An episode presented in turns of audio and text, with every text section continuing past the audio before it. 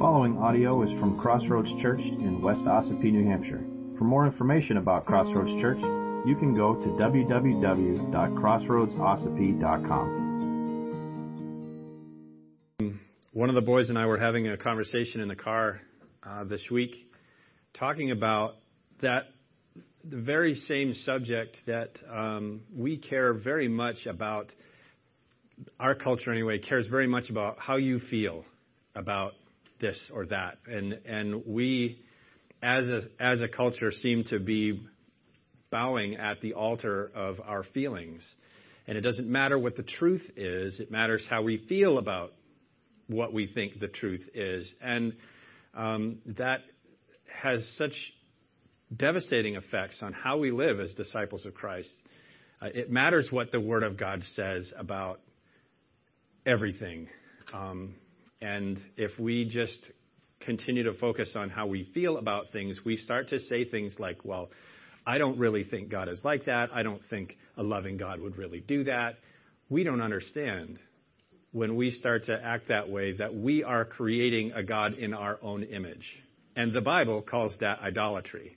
Um, and uh, that is a problem, a real, real problem. Um, and so, in, in defense of my humanity, uh, Will, um, I, am going to say my desire is to handle the Word of God accurately. Uh, that is my desire.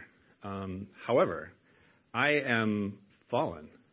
I, I am frail, uh, and I am fallible. And so when I share the Word with you, I want to always give you the references we're going to look at Luke chapter 4, verses 31 through 37. And I don't say that just so I sound smart. It's so you can write that down, read that for yourself, and say, uh, hey, bud, you got that wrong. Uh, I welcome, well, I don't. Uh, you should do that. It, you should do that. Uh, I'm like, I can't wait till somebody blows apart my last sermon because I got it wrong. Um, my my desire is to get it right, and you get the reference so that you can make sure. Um, if I, you can look it up for yourself, and if you think that something is sideways, you need to tell me not just so that you look smart or I look bad, but for the betterment of this family, for everyone who hears the word of God from this pulpit. Um, it it needs to be right. We can't afford to get wrong to get it wrong right? There are far too many groups who call themselves the church that are getting it wrong because they don't care about what God's word says anymore. They care about how they feel. And that's a real problem. So you don't have to settle for, um, well, the Bible says, take my word for it. Uh, I want to give you the reference, the chapter and verse, so that you can see for yourself. Um, so. And you can also read ahead. Yeah, the the uh, the benefit of studying the Word the way that we do, um, going book by book, verse by verse, chapter by chapter, you can read ahead and say, "Oh, I can't wait to hear what that bonehead is going to say about this." Yeah, always a good time. So we are returning to our study of the Gospel of Luke with that in mind. So please turn with me in your Bibles. If you don't have a Bible with you, there's one in the pew in front of you. Uh, there's also one on the screen if you want to settle for that. Um, but there are paper Bibles that you can. Uh, and if you don't have a Bible at home, take the one in front of you. It's it's yours. Okay. We want the Word of God in your hands. So we're going to look at Luke chapter four verses 31 through 37, and that is page 860 in the Pew Bibles.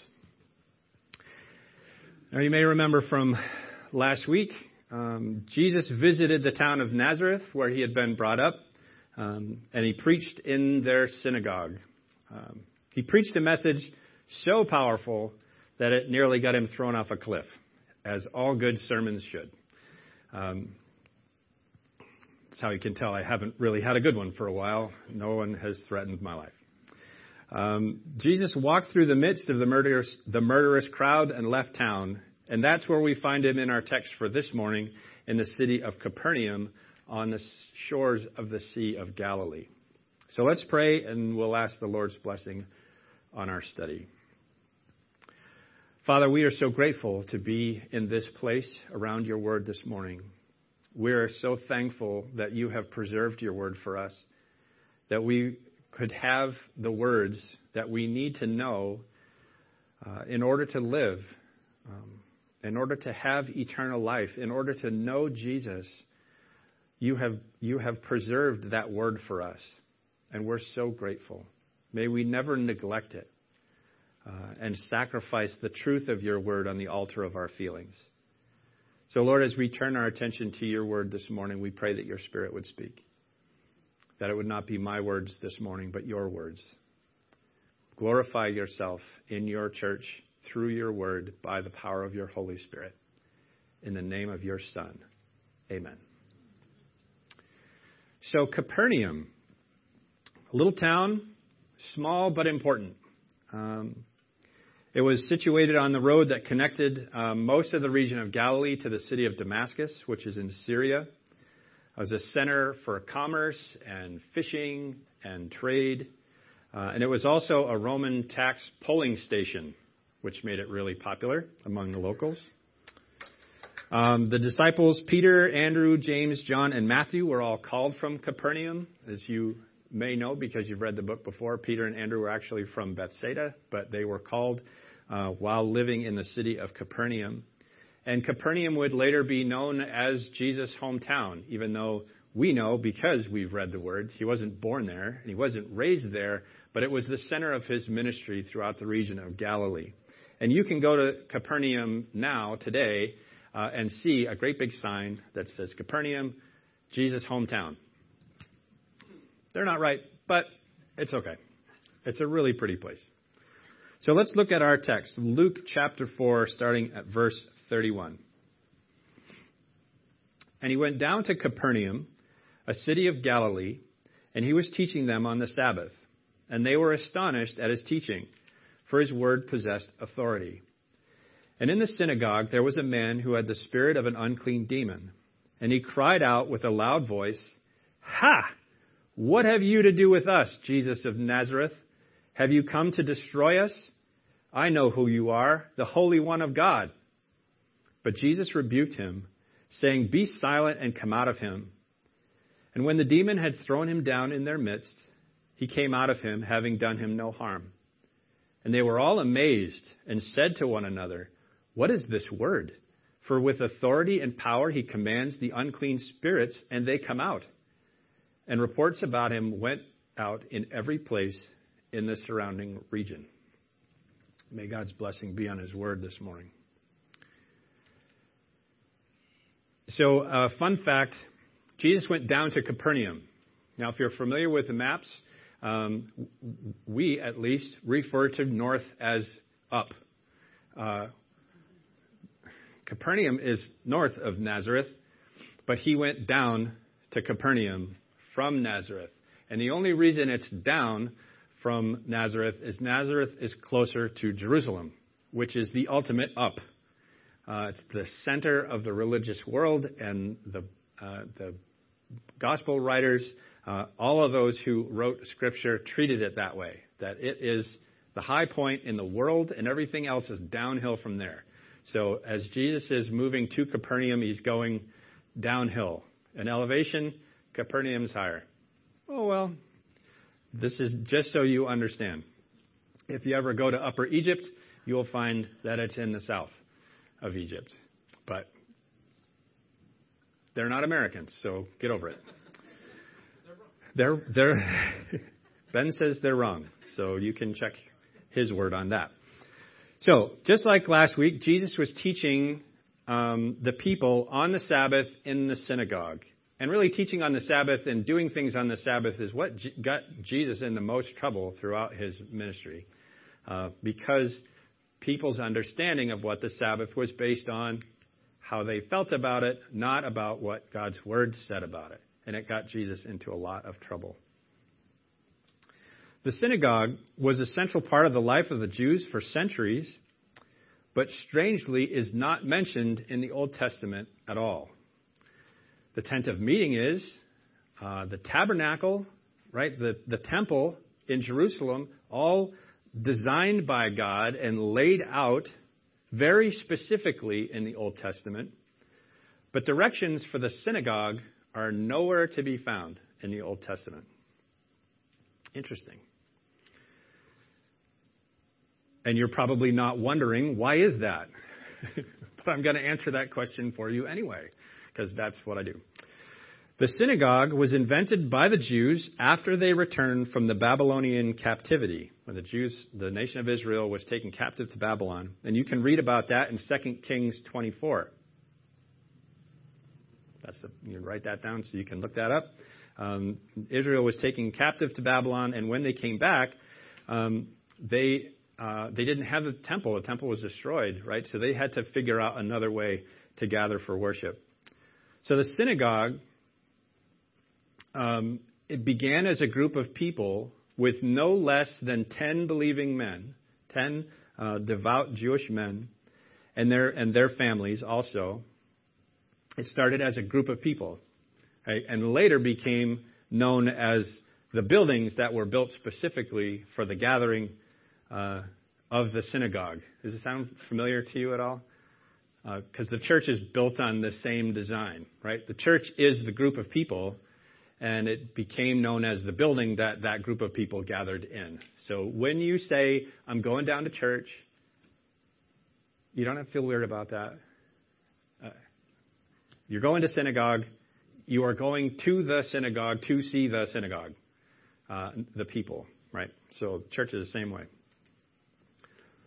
Um, these are simple structures with benches for seating, very little ornamentation, and every one of them had a chest for storing the scrolls of the law and the prophets, what we now call the Old Testament.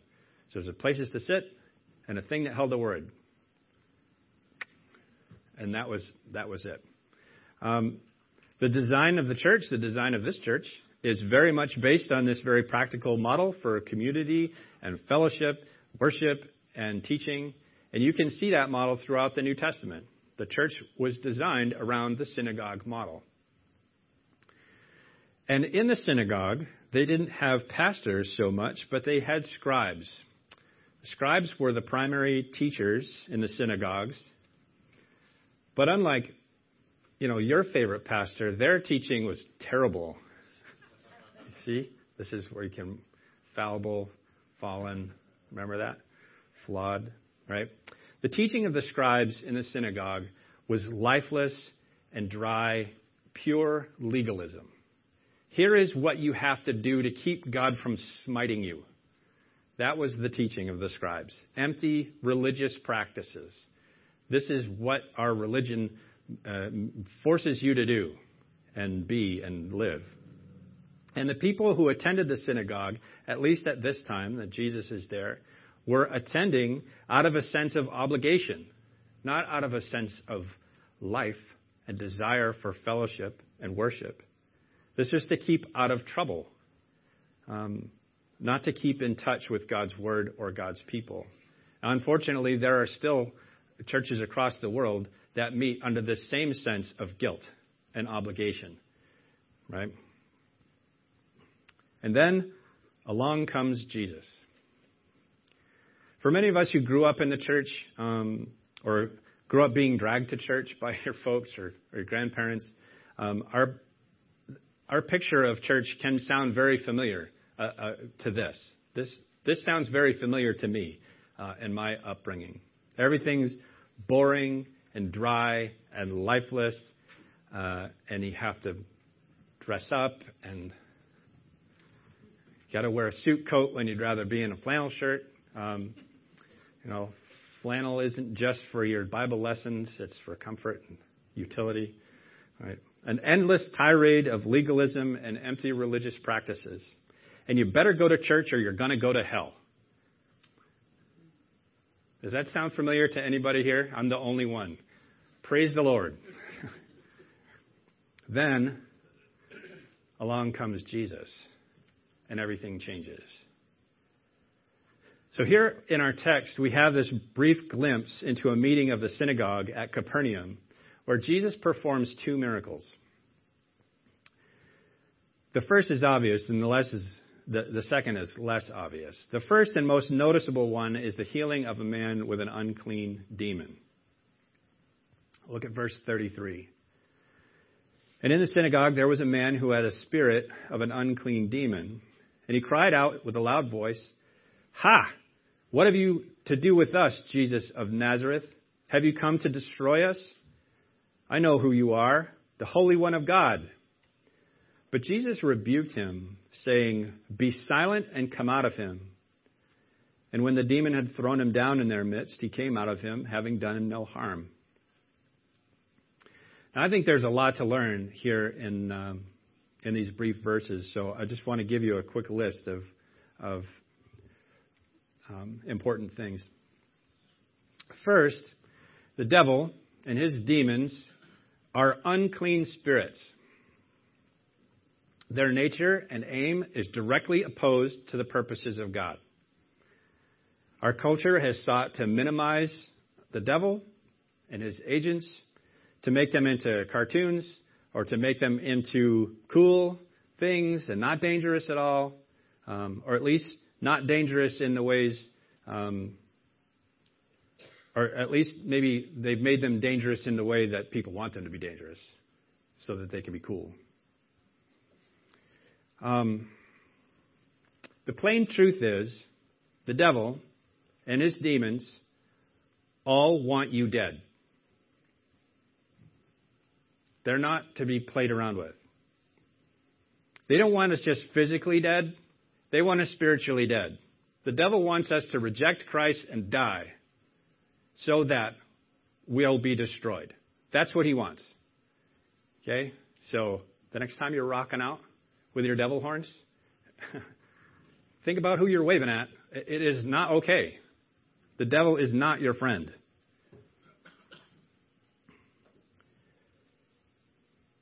The second thing, this unclean spirit, as well as many others in Scripture, works in the lives of people. 234 times in Scripture, the words demon, unclean spirit, or evil spirit appear. They are very real, and they work in the souls and sometimes in the bodies of people. That's important for us to understand. They're not imaginary and they're not locked away in the Bible. They are still very real and they're still very active.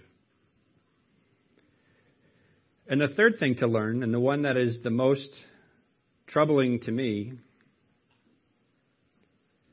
is that these unclean spirits can and do sometimes operate on people who are among the worshipers of God.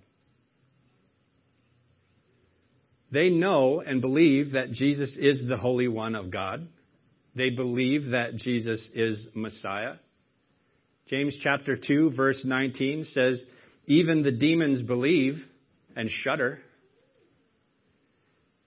And yet, they're at work among those who agree with the facts about who Jesus is, just like they do, but they do not trust him for the forgiveness of their sins and the direction for their lives. And this is an important thing for us to remember that agreeing with the facts about Jesus is not saving faith.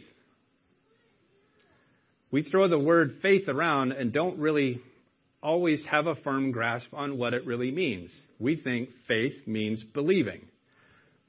True. Um, it's believing just like I believe this floor will hold me. It's believing every time I drive over the um, Piscataqua River Bridge that it's going to hold me up, me and the 400,000 out of staters going across it. That's not just agreeing that the bridge exists. It's not just agreeing that this floor is real. It's trusting it to do something. When we have faith in Jesus, we are trusting in Him for the forgiveness of our sins and for the direction for our lives.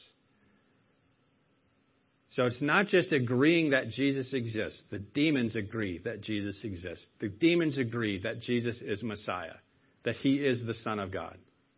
But they don't trust Him and they don't love him. So our faith needs to include trust in Jesus, love Jesus, not just agree that he is real. The final thing to learn, at least on my short list this morning, I know there's a lot more, um, my list is limited, is that Jesus has the power over the devil and his demons. And this is perhaps the most comforting fact we can come to this morning. Verse 33 again, in the synagogue there was a man who had the spirit of an unclean demon, and he cried out with a loud voice, Ha! What do you have to do with us, Jesus of Nazareth? Have you come to destroy us? I know who you are, the Holy One of God. But Jesus rebuked him, saying, Be silent. That's a fun Greek word. Be silent. It's put a sock in it. Put a muzzle on, right? Shut it. And come out of him. And when the demon had thrown him down in their midst, he came out having done him no harm. What's great about this is the demon had to be silent. He had to put a muzzle on. He had to leave the man. It had to leave him unharmed. Why? Because Jesus said so. And that kind of leads me to the second miracle that Jesus performs not just Jesus having power over the devil and, and his demons. We've seen it right here in the text. Perhaps you've seen it personally, even in your own life and experience. But when Jesus cast the demon out of the man, how did he do it? Now, in, in our house at least, like the hero always uh, accomplishes their task by beating someone up. Like, you know, they come in with their capes and their boots, right? And they, yeah, they do some ninja kicks and Judy chops and, and, you know, and the bad guy's taken care of. But that's not what Jesus did. He doesn't grab the man and shake the demon out of him. He doesn't shoot laser beams from his eyes. He doesn't know any ninja moves, right? Nothing like that. He simply says the words, Simothetai. Kai exelte. Be silent. Come out. And the demon had to. See how powerful Greek is? Like, woke you right up. Greek is great. Jesus' power is in his words. And he went down to Capernaum, a city of Galilee, and was teaching them on the Sabbath. And they were astonished at his teaching, for his word possessed authority. In Mark's account of this event in Mark 1:22, he wrote, "And they were astonished, astonished at his teaching, for he taught them as one who had, had authority, not as the scribes." Now, in my mind, again, this is just my opinion. Um, there is a book called the Book of Common Prayer. I don't know if you've ever heard of that, but it used to be like what uh, what priests were given, missionaries were given, and then sent out into the jungle, right? And and and they'd read out of this book a common prayer, or you know, here is a prayer for this situation, a prayer for that situation, a prayer for this situation. And I can't help but I, am sure it's a wonderful thing. I, I, I admit I haven't read it, um, not in its entirety. But that seems kind of lifeless to me. I'm just going to read you a prayer and hope you stop doing whatever it is you're doing or having whatever problem that you're having. The people in the synagogues were used to lifeless, legalistic, empty teaching of the scribes, just reciting the words. And then along comes Jesus. When the demon had thrown him down in their midst, he came out of him, having done him no harm. And they were all amazed and said to one another, What is this word? For with authority and power he commands the unclean spirits, and they come out. And the reports about him went into every place in the surrounding region. What is this word? That's the second miracle. People started to listen to Jesus. For with authority and power he commands the unclean spirits, and they come out. He commands the demons and they come out. He says the words and they obey. Jesus' power is in his words, in his word. Now, I think if we're honest with ourselves, like the people in Nazareth we talked about last week, we still want spectacle. We still want Jesus to do the miraculous for us. But our, our definition of what that miracle looks like is very, very limited. We want Him to do for us. We want Him to provide peace and comfort and trouble free living. Be honest. We want peace. We want comfort. We want trouble free living.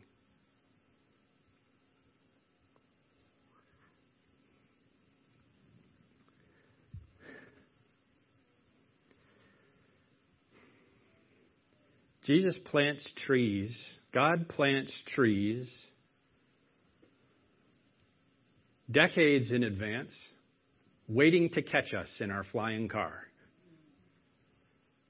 Because that's how he works.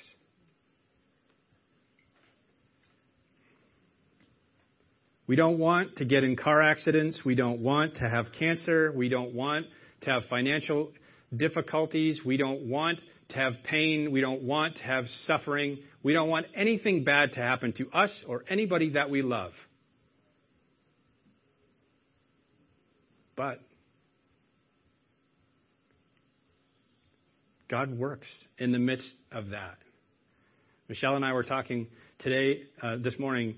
Today marks a, a, kind of a weird anniversary in my own life and ministry. I, um, 15 years ago, I announced publicly it was leaving the church that I was serving and going to serve in a different church. And of the list of things that I boy, I'd really kind of like to take back. Uh, that was one of those things. And it was hard.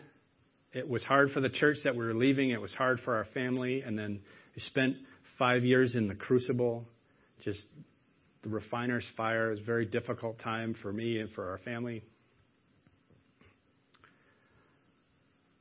But God worked through all of that, through all of that difficulty and pain and challenge, and you all are here indirectly as a result of that. Crossroads Church wouldn't be Crossroads Church without all of that. We don't want the hard stuff. But God uses the hard stuff to do the best stuff.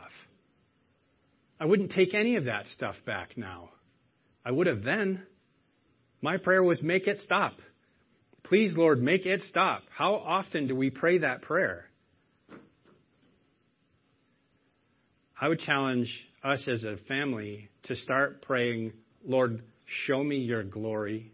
Glorify yourself in this. See how the things that we don't understand stretch our faith.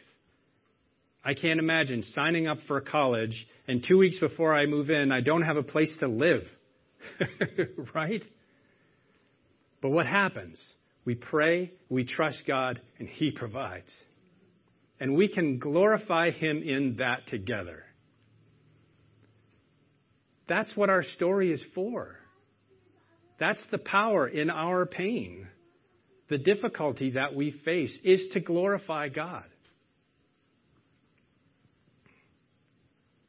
What we want is spectacle. What we want is for the Lord to do for us. What we get instead is the word of the Lord. Luke would record the words of the Father about the Son when he was transfigured before his disciples in Luke chapter 9. God the Father says, This is my Son, my chosen one. Listen to him. Listen to him. The real miracle is when people do. when the people listen to Him. When we listen to Him, that's the miracle. And He works. So, the challenge for you, again, as if you haven't had enough, would you commit to listening to the word of the Lord every day this coming week? Read the word, study the word.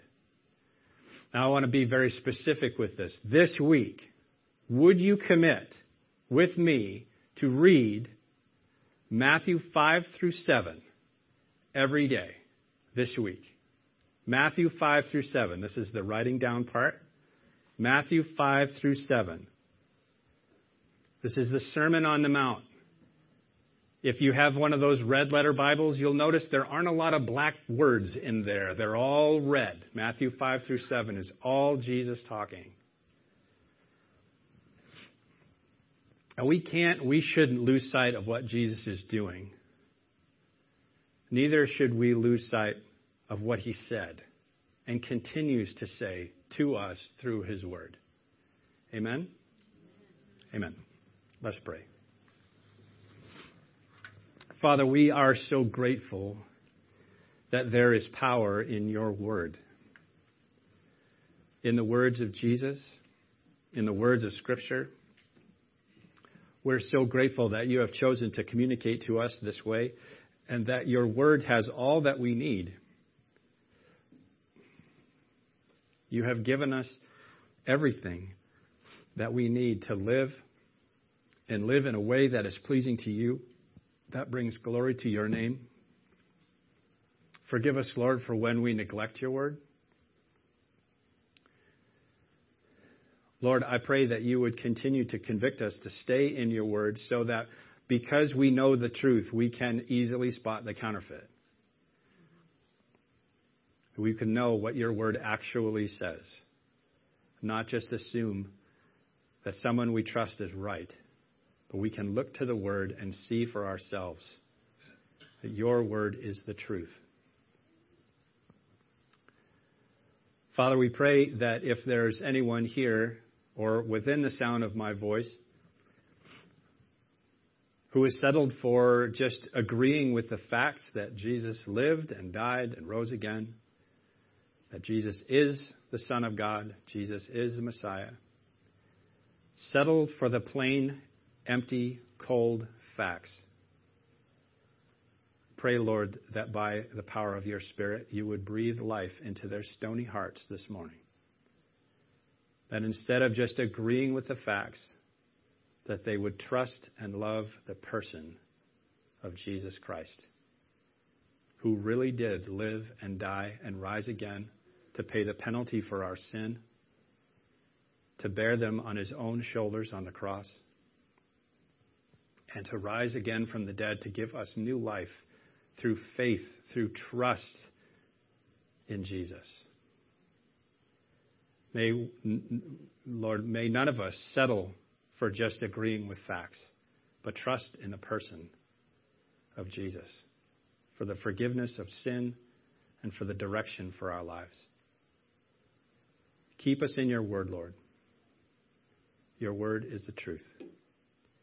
We love you, Lord, and thank you in Jesus' name. Amen. If you would like to participate in the mission of Crossroads Church through financial support, checks can be mailed to Crossroads Church, Post Office Box 576, West Ossipee, New Hampshire 03890.